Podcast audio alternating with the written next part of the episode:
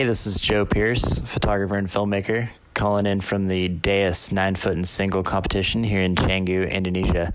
Keep up the great work, Kyle. Thank you. Thank you so much for sending that in, Joe. Thank you also for donating. I saw that you contributed on Patreon, and I really appreciate it. This is an ad free podcast, and I rely on listeners like you to keep it that way. If any of you feel inspired to donate, you can click the link below this episode on the bio and donate on Patreon. You can also head over to my website, kyle.surf to support the show. I'm going to read you an article that I wrote for Adventure Sports Network. It is called Convergence The Unlikely Partnership That Saved Punta de Lobos.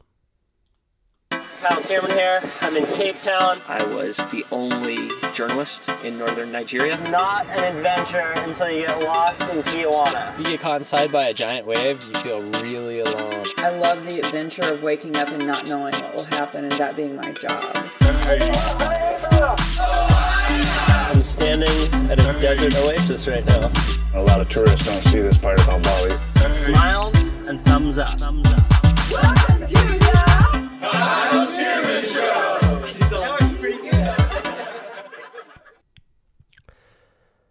Ramon Navarro didn't initially trust the millionaire. All I have is my name, and if Nico backed out of the deal, my reputation would have been ruined, he tells me. Navarro, Chile's most famous surfer, comes from a family of fishermen in the small town of Pichilemu. Nico Davis, on the other hand, is heir to Euro America, one of the largest insurance companies in the country, and was raised in a life of privilege in the capital, Santiago. The two men come from different worlds, but both served as key players in a recent land conservation success story at Chile's best known surf spot, Punta de Lobos, in the town of Pichilemu. On a brisk November morning in 2017, Navarro stands in front of a large crowd at El Mirador, the valuable beachfront plot of land at the tip of the point that has recently been protected from development. In the crowd are musician Jack Johnson, members of the outdoor community Patagonia, and hundreds of Pichilemu locals. Cactus hug the iconic cliff, and mustard colored wildflowers explode in the surrounding pastures. Pichilemu has developed rapidly in recent years, and new homes dot the hills in the distance. Chilean architecture has a distinct style, and the homes, although uniformly square and boxy, somehow complement the bucolic hillside. As Navarro speaks, the wind whips into the microphone and creates a vibrato. His typically energetic voice sounds uncharacteristically shaky. My earliest memories were listening to the seals barking on the rocks down there, Navarro says. He pauses and turns his head away from the audience and removes his sunglasses for a moment to wipe his eyes. He exhales and continues. I just can't believe this is real. I can't believe the point will be protected forever. He says a few words of gratitude to his community in Spanish, puts the microphone down, walks over to his wife, buries his head in her arms, and begins to sob. Navarro's emotion is understandable. He was born near the point, and his adult life has been dedicated to environmental activism. In 2011, he became a national hero when he successfully rode a wave as big as a six story hotel at the Eddie Aikau Invitational, a big wave competition on surfing's grandest stage. He leveraged his new attention to spotlight coastal issues in his country. Chilean oligarchs like Nico Davis, however, are not known for their conservation values and are more typically associated with the coastal pulp mills and coal fired power plants that Navarro protests. Men like these would rarely encounter one another. In Isabel Allende's memoir, My Invented Country, she writes about the segregation in Chile. In Santiago, the lines of demarcation are clear. The distance between the mansions of the wealthy on the foothills of the Cordillera, with guards at the gate and four car garages, and the shacks of the proletarian population where 15 people live crowded together in two rooms without a bath, is astronomical. As a Patagonia Surf ambassador, I have come to Chile for the multi day celebration of my friend Ramon's great accomplishment. I have come to aid in the consumption of their dangerously delicious national drink, the Pisco Sour, and I have come to find out who Nico Davis is, and why the mysterious millionaire who was shuttled to the celebration by private helicopter is now working alongside a team of surfers, conservationists, and local fishermen. In 2013, the longtime owner of El Mirador sold the land, and there were rumors that a hotel developer was interested in developing another property further down the point. A blueprint of a multi story hotel later surfaced that showed structures wrapping from the pastures to the side of the point. Desperate to prevent impending and irreversible changes to the point's beautiful landscape, Navarro sent an email to Save the Waves, a California based coalition that focuses on coastal conservation issues around the world. Two weeks after I started working at Save the Waves, I got this email from Ramon, and he was like, Save the Waves, help! The point is for sale, says Nick Strong Svetich, the executive director of Save the Waves. I met with Ramon, Strong Svetich continues. I told him, look, we can't buy the point, but we do have this program called the World Surfing Reserves, and we can do what's called a surfonomic study, which could help the case to conserve the land. Surfonomics measures the economic value of waves. Without studies conducted on the money generated through surf related business and tourism, lawmakers don't necessarily see what they lose when they greenlight development projects that may scar the coast. Their goal was to use the surfonomics study to show government officials the value of the surf and justify its protection. Furthermore, when a spot is named a World Surfing Reserve by Save the Waves, a local stewardship council is put into place, along with a site specific stewardship plan to protect the reserve. A local committee was formed focused on the long term conservation of the point. The Committee for the Defense of Punta de Lobos, of which Davis became a member. The first step of the group was to temporarily freeze development, and thereby buy themselves time to come up with a permanent solution. The Pichilemu mayor's office agreed to the freeze. But in Chile, private ownership rights tend to trump conservation long term. If Navarro and company wanted to protect Lobos for good, they would need to find roughly $900,000 to purchase it themselves. So that was the beginning of this crazy ass dream, Strong Svetich says. They set out to raise the money, leaning on a strategy that used the media muscle of Navarro's main sponsor, Patagonia, to serve as a fundraising tool. In 2014, as Navarro and Save the Waves were setting up a fundraising plan, Davis offered to buy the property outright. He made a handshake agreement with Save the Waves that once they had successfully secured the funds, Davis would sell the property to a local foundation at a loss of roughly $140,000, which he would cover out of his own pocket. At that point, we were like, this could fucking backfire, Strong Svetich says. There was no way we could guarantee that the deal would go through. At any point, Nico could have pulled out, Nico could have kept the land, Nico could have raised the price. It was scary, but we felt like we could trust him because he didn't need this project as his core business, and because you could see that he had really fallen in love with Punta de Lobos. Navarro was risking his reputation by aligning with Davis. If Davis backed out of the deal, Navarro feared he would be seen as a sellout. To make the trust issues worse, Davis was in the process of building a hotel at the base of Punta de Lobos called the Alaia. A potential fox was guarding the henhouse. Nonetheless, they agreed to Davis's proposal and began working to legally formalize the plan. I'm sitting at the bar of Davis's hotel, the Alaia, with my second Pisco Sour. The drink enhances the warm afternoon glow of the turquoise waves that uniformly roll from the horizon to the sand on which the hotel sits. It turned out that Davis's grand hotel plans that Navarro and his community feared materialized in a discreet one story structure with only eight rooms, all of them burrowed into the hillside.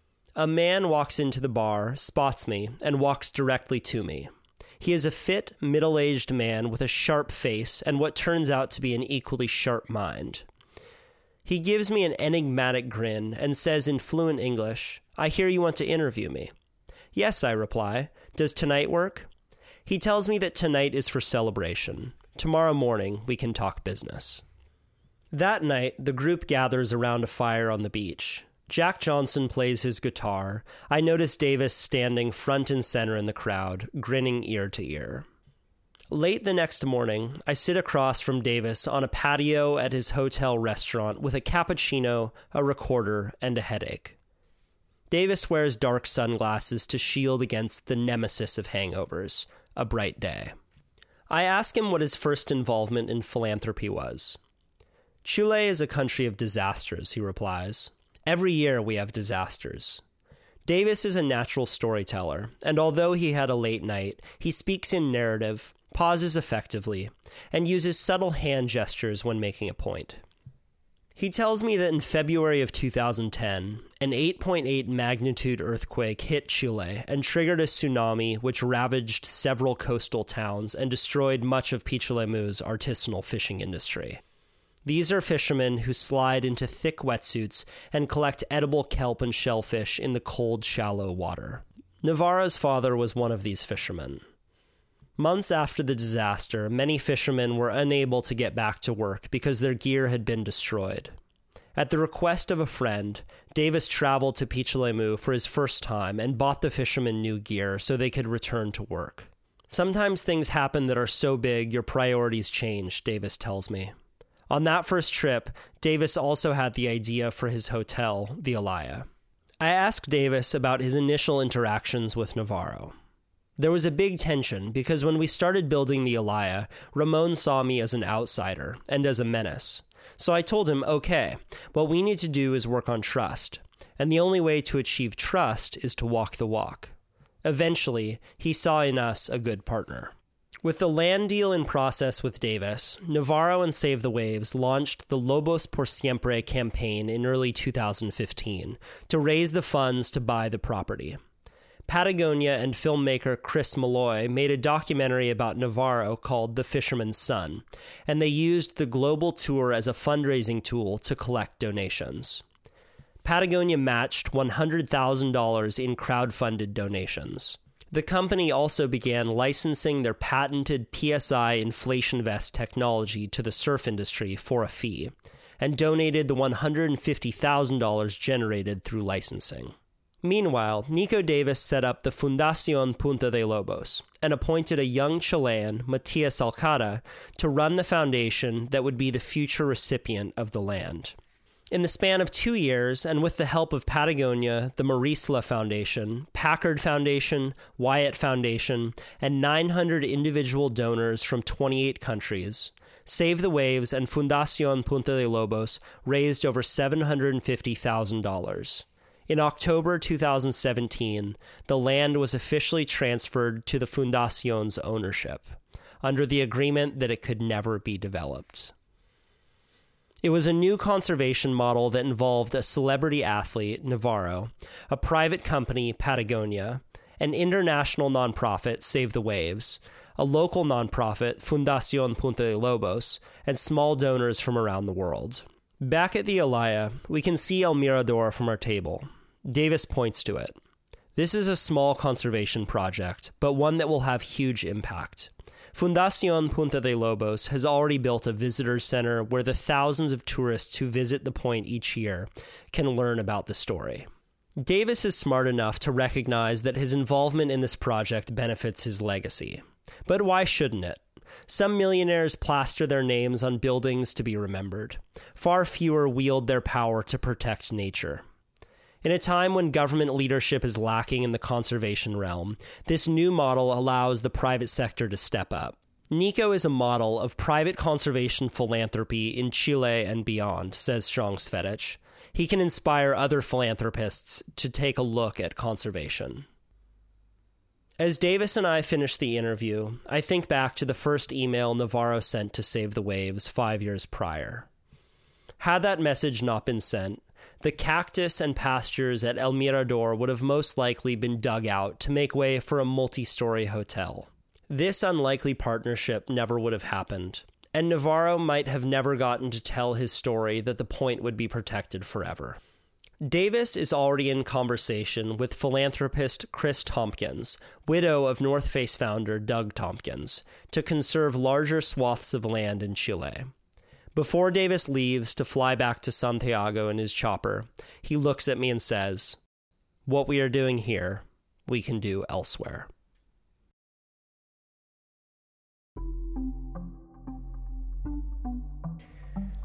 Thanks for listening, guys. I'm going to play you out with a song by one of our listeners named Daniella Smith. This is an album called Emerge, and the song is called Ready. I will link to her band page in the show notes below. Also, if you want to hear more of my writing, you can go back to episode number 63. I wrote an article called Is Pro Surfing a Dead End Career? And if you want to listen to the podcast that I did with Ramon Navarro, you can go back to episode number 70. It's a good one. Thanks everyone so much for listening. If you want to send me a voice memo to play at the beginning of the podcast, I love getting these from you. You can record it on your phone, tell me who you are, where you're listening from, something you're excited about these days, and you can email it to info at kyle.surf. That's info at kyle.surf, and I would love to play it. All right, guys. Um, thanks again so much for listening to the show. Share it with a friend. That's the only way that people find out about this. And uh, write me anytime on Instagram. Love hearing from all of you. All right, get outside, get in the water, whatever kind of water that may be ocean, lake, river, bathtub. I promise it will make your day better. I'll see you soon.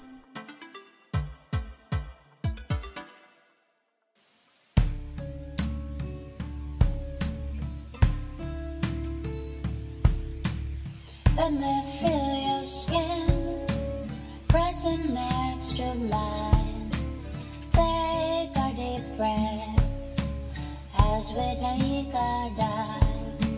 I wouldn't say you're mine.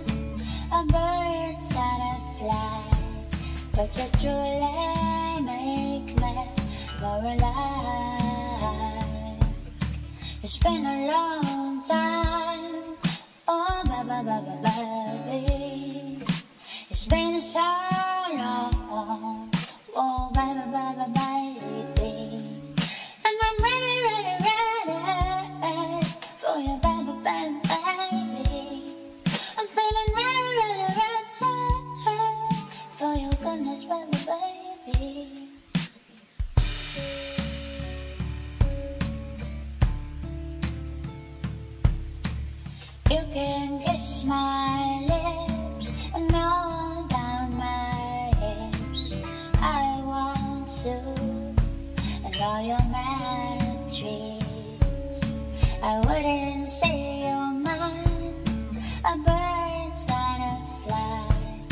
Even you keep me oh so satisfied.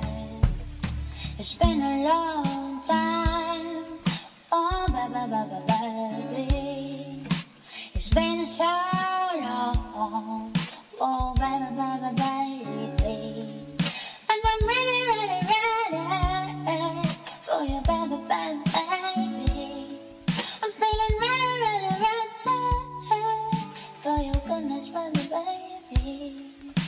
So don't be too long to learn from our love what it does for you and me.